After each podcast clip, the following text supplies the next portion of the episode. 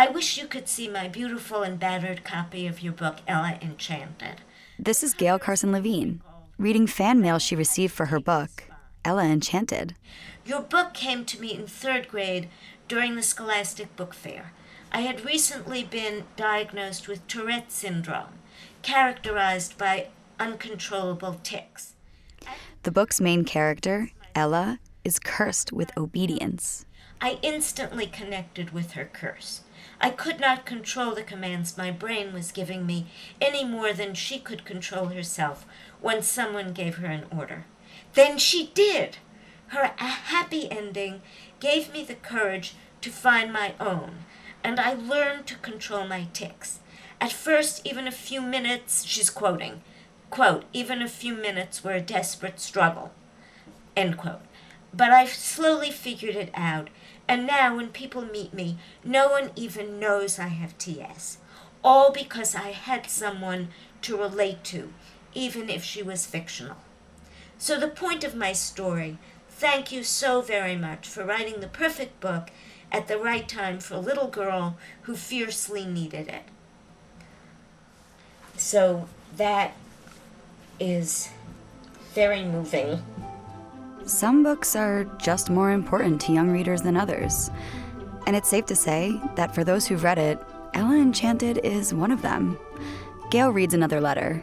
Dear Gail, when I first read Ella Enchanted, I was filled with such a super wonderful warmth, followed by a sort of sorrow, which was also warm feeling in a way, because I was afraid I would never read a story as fantastic as E.E. again. So I reread it that same day. The stories you tell are like family to me because they know me so, so well. There's nothing sweeter than being seen. Thank you dearly. I'm Lindsay Jacobson, and this is Remember Reading from HarperCollins, a podcast where we talk about classic children's books. Today, we're going to talk about Ella Enchanted. It's a Newbery honor book that retells the classic fairy tale Cinderella.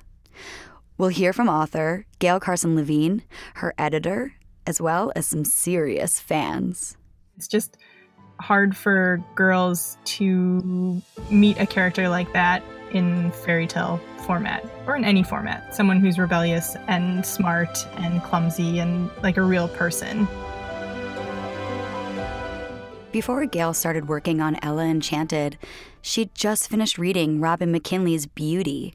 It's a retelling of Beauty and the Beast. I decided to see what I could do with a fairy tale, and I had always loved fairy tales. She'd wanted to do a biggie herself and decided she'd reinterpret Cinderella. But there was a problem. I thought about the fairy tale as it came down to us, and I didn't understand Cinderella. I didn't understand her obedience. I didn't like her sweetness, which was also incomprehensible and seemed saccharine to me, just too sweet, too dripping. When she started to write the book, Cinderella's passivity stumped her.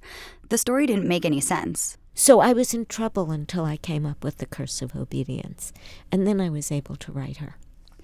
Gail created The Curse as a way to explain the pervasive obedience in the original story. The main character is Ella, you know, like Cinder Ella, and on the day she's born, a well-meaning but somewhat foolish fairy gives Ella the gift of obeying every command issued to her. Ella quickly realizes the condition is more of a curse than a gift. But then her mother dies, and her father starts courting a noblewoman with two daughters. One of her future stepsisters figures out Ella's obedience and takes advantage of it. So her life gets even more difficult. Ella hopes to find the fairy that cursed her and to convince her to lift the curse. She ultimately runs away.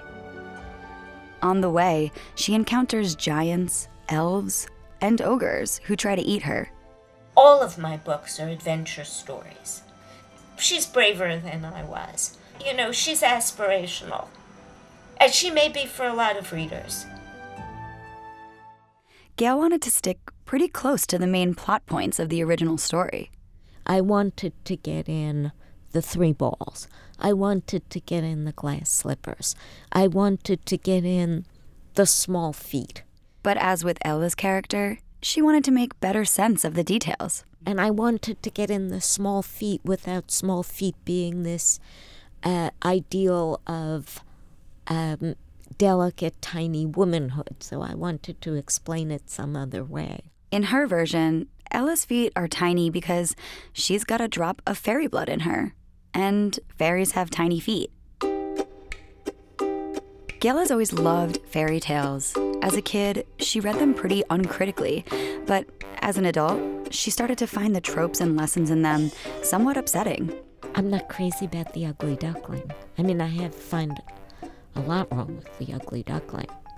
That The Ugly Duckling is only redeemed by becoming a swan.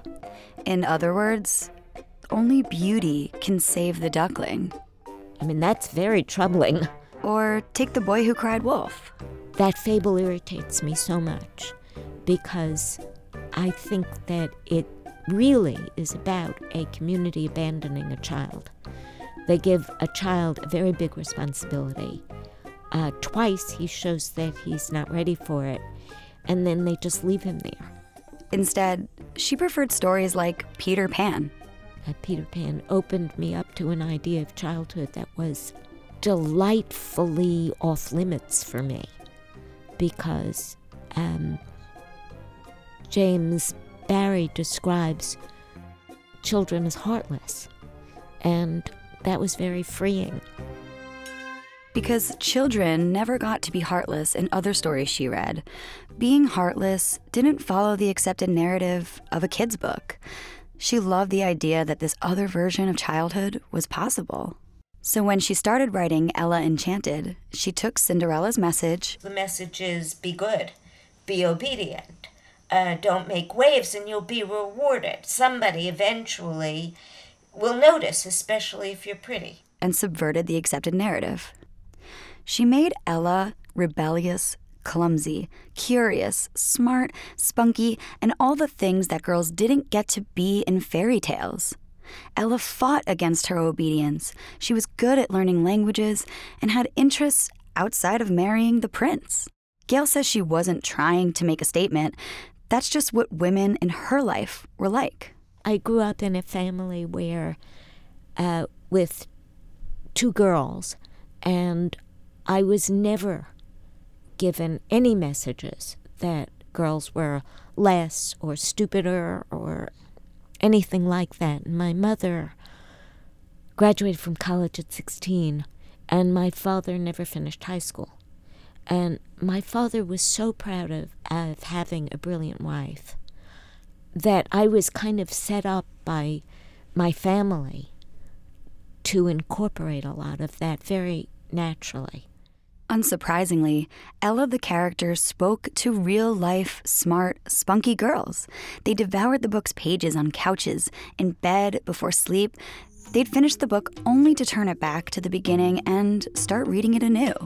And I'm staring at a copy of my book right now, and the spine is starting to fall apart a little bit, and there are all these creases in the cover. It has the bottom right edges nibbled, like a quarter inch in. And it's pretty yellow. The girls grew older and kept reading the book over and over and over again, like a mantra, reading it many times. But exactly how many times? Easily 100, maybe 200. At least 50 or 60. I think I remember the first couple of lines. I think it's something like, "That fool of a fairy Lucinda never meant to lay a curse on me. She meant to bestow a gift. When I cried inconsolably through the first hour of my life, she something laid a hand on me," and yeah, I don't remember quite after that. I would just read it to myself on the couch over and over again. It was a little weird. It almost felt like this private thing for me the first couple times I read it, I think, and only later was it this really exciting discovery that other young women had read it too and had such strong feelings about it. One of the girls who read it over and over and is now an adult is Claire Fallon. I think it was important to me, because even from a young age, you know, my parents really wanted me to want more for myself. Today, Claire is a culture writer for the Huffington Post and a big-time Ella fan. She even wrote a piece about how Ella is a feminist icon. I was always encouraged to have dreams of my own and to believe that I could achieve as much as my brothers, if not more, to be honest. But often that isn't mirrored in what you're reading about yourself or seeing about yourself. And so I did have this very deeply rooted sense that that I wasn't seeing anything to aspire to being presented to me. I didn't want to be like Cinderella in the Disney movie. I didn't want to be like Ariel in The Little Mermaid. I wanted someone who was interesting and who I wanted to hang out with. The book came out in 1997, and when Claire read it for the first time, she was 9 or 10.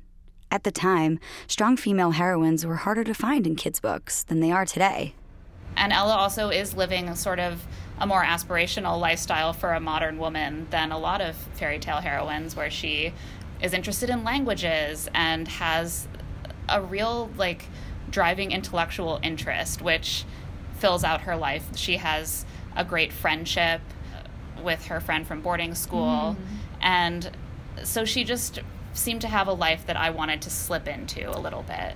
Yeah, Ella really had it all before I even knew what the phrase having it all meant, you know.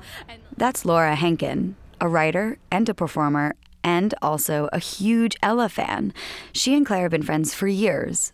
They're in their 30s now and still gush about Ella Enchanted. Just, it's one of our favorite things to talk about. And actually, it turns out it's not hard to find grown women who feel that way. They've carried their tattered copies of Ella Enchanted into adulthood, like flags. Friends Charlotte Stauffer and Lorraine Boissonneau learned early in their friendship, more specifically during their freshman year in college, that they both loved the book. Lorraine was having a hard time that year. I think at one point I discovered that you'd been reading it, that you had a copy, that you were also loved it. And I said, here, take mine. Lorraine ended up reading it that night. And it was so nice to, A, have someone who understood the appeal of this, and B, have that to go back to, again, as a freshman in college, because that's another point where you're just, there's a lot of change and you're sort of coming of age in a different way. In college, this was officially my favorite book, and I read it every single night when I got to college for the first 4 or 5 months. It was my comfort blanket. Charlotte says that as a freshman, there was a real fear of being out on your own, alone, for the first time. And Ella's wandering around strange and scary lands by herself helped her process her own experience. There was these couple of paragraphs where she delights in being by herself, because no one can impose their will on her. And I still feel that. I take pride in enjoying my own company, doing what I like. Lorraine says the lessons from the book are still with her, too. I think it made me feel like I wanted to be that kind of person. Like I wanted to be brave and chase after the things that I wanted, even if they were hard to get or even if people were telling me I shouldn't go for them. Like, I knew around the time that I read this book that I wanted to be a writer at some point. And there wasn't a whole lot of guidance for how I would go about doing that. But if she could go out and run away from school and escape ogres, like, I could find a way to be a writer. And she did. Lorraine's first book is called The Last Voyagers. Ella Enchanted taught and comforted readers in small ways and in big, very big. Both Laura and Claire lost their mothers at a young age, just like Ella. Claire was 11 when her mom died. And what was kind of striking to me in retrospect was how much I had already encountered maternal death in the books I was reading. It's very common in children's stories for the mother to be missing or dead. And I didn't like it. After my own mom died, I think that it became sort of a comforting thing to see that my story could continue and have happiness in it, even though this cataclysmic thing had happened that I didn't think a person could recover from. Despite everything, Ella still got to live happily ever after, which meant maybe Claire could too. And how does one live happily ever after without a bit of romance? Here's Laura. I definitely don't want to downplay the impact of the love story because that was huge for me. Ella and a prince named Char start to fall for each other. But as with other aspects of the story, Gail changed up the romance to be more appealing to modern girls. Unlike in Cinderella, Ella and Char get to know each other. They talk, they goof around by sliding down banisters at a party, they write funny and sincere letters to each other when they're separated. Here's Laura and Claire again. She and Char seem like really nice people.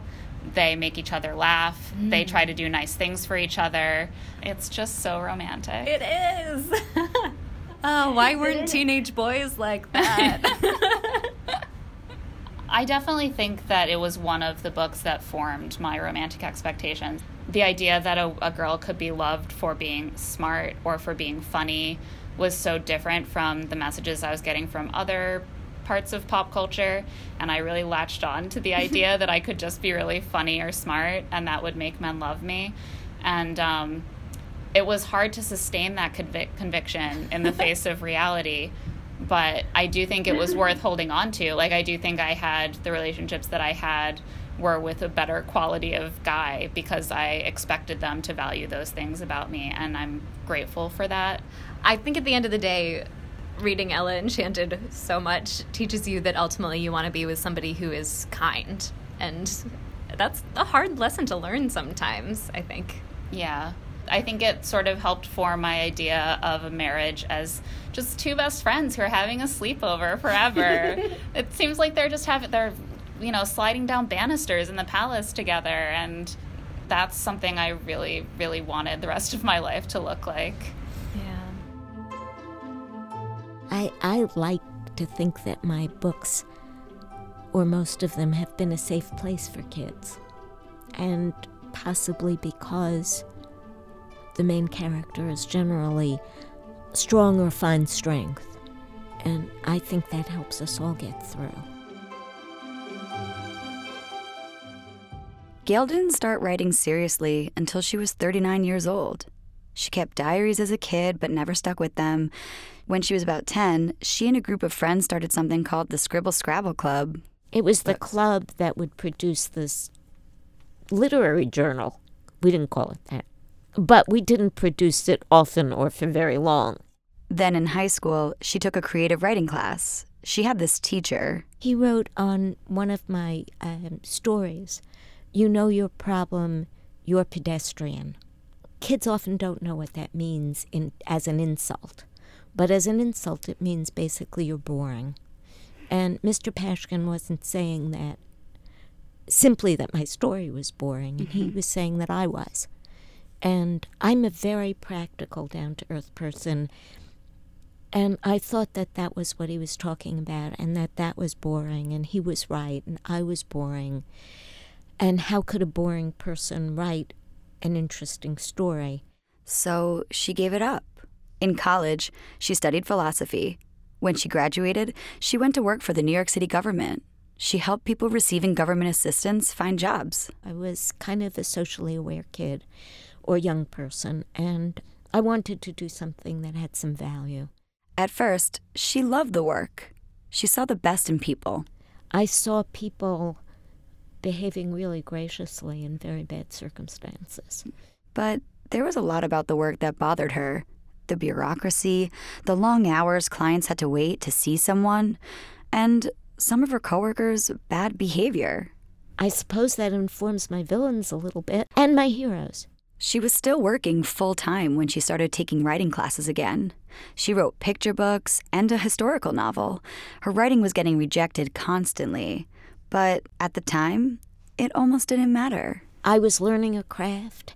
It was one of the happiest times of my life. She started writing Ella Enchanted in one of her classes. She wrote most of it on the train to and from work. And in those days, there were no laptops. So I wrote by hand, and I edited and transcribed when I got home. After nearly a decade trying to get her writing out into the world, HarperCollins picked up the book. Ella Enchanted became her first published novel.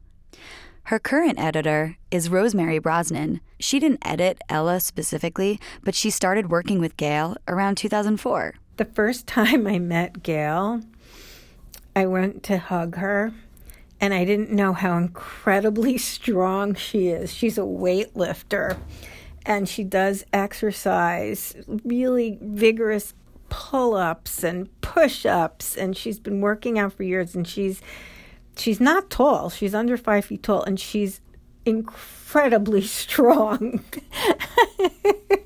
So she's a strong woman herself,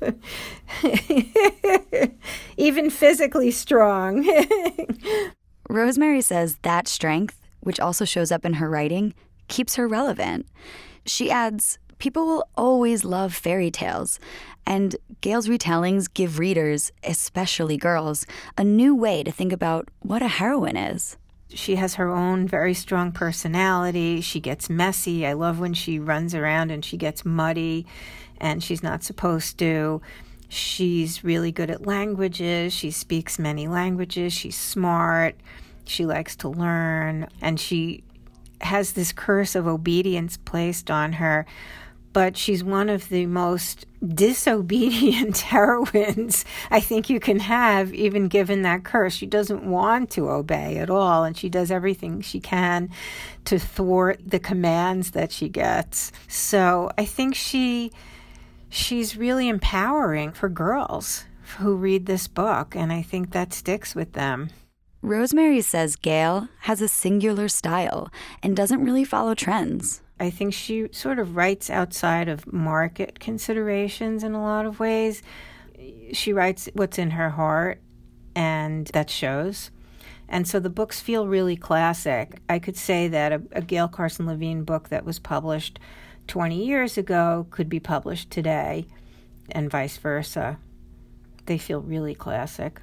When I spoke with Gail, she was rather modest. I was lucky that Ella got chosen as a Newbery honor, because it was, that Newbery committee that year that happened to like it. So it got a lot of attention. So, there may be classics that hit all the right points that don't get read as much. There are a few things, though, she says, that help make a book timeless. Struggle, suffering, agency, a protagonist that one can sympathize with, that one can find oneself in. I think that's probably the most critical part. If her fans are any indication, she's certainly succeeded. By the way, Gail now has a follow-up to Ella Enchanted. It takes place in the same world as Ella Enchanted, and it's called Ogre Enchanted. The story is a retelling of Beauty and the Beast. I've always been interested in Beauty and the Beast, and the aspect of it that interested me is that the beast, if he doesn't find somebody who'll marry him, he's sunk. In the original story, Beauty shows up and, well, she's kind of perfect. But Beast never has to wrestle with choice. Like, what if a girl showed up that he didn't like, and he had to decide between marrying her or staying in his beastly form? So we don't see him doing any choosing. And that irritated me. True to form, Gail gave her characters more agency. Evie, my main character, is turned into an ogre, and in many regards, she is an ogre. She's hungry all the time. She gets angry at everything. She wants to eat everybody. And yet she's also herself in there. And she hangs on to that. And she makes very ethical choices in spite of what may be the consequences for her. We won't give too much more away, except to say that some of your favorite characters from Ella Enchanted are back in this companion novel. Special thanks to Gail Carson Levine and Rosemary Brosnan. For more about Gail's books, visit HarperCollins.com. And thanks to Claire Fallon, Laura Hankin, Charlotte Stauffer, and Lorraine Boissonneau for joining us. They're writing and producing great stuff of their own, so look them up. If you enjoyed this podcast, help us spread the word about Remember Reading. Tell at least one or two people and help our listenership grow. Check us out on Apple Podcasts and please rate and review us. It helps a lot. This episode of Remember Reading is produced by Stephanie Marutis of Covenda Media and Irina Zhurov. I'm Lindsay Jacobson of HarperCollins. Thanks for listening. Until next time.